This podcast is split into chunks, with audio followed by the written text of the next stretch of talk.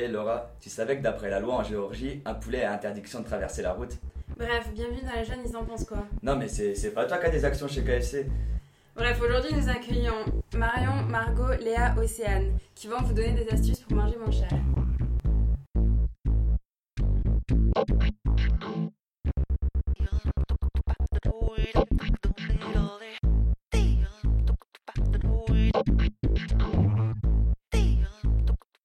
Il est 16h, t'es en cours d'anglais, mais tout le monde vient d'entendre ton estomac grogner.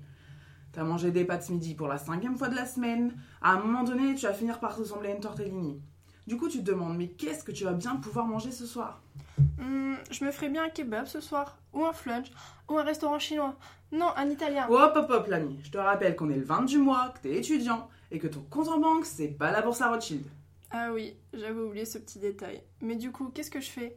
Justement, aujourd'hui, c'est nous qui allons te le dire. Alors assieds-toi et écoute. Et on va tout de suite commencer par le calendrier des restaurants.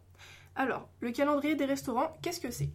C'est un calendrier qui consiste à te donner un restaurant en fonction de la date du mois et donc de ton budget. Pour savoir quel restaurant est le mieux adapté à ton budget, on a décidé d'interroger un étudiant lillois qui connaît quelques bonnes adresses, et t'en fais pas, il y en a pour tous les prix. On va donc commencer dans l'ordre. On est le 4 avril. La bourse vient de tomber, ou ton salaire de job étudiant.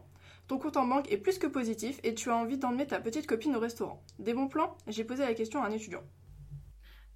Alors, c'est quoi ton plan pour un restaurant en amoureux en ce début de mois?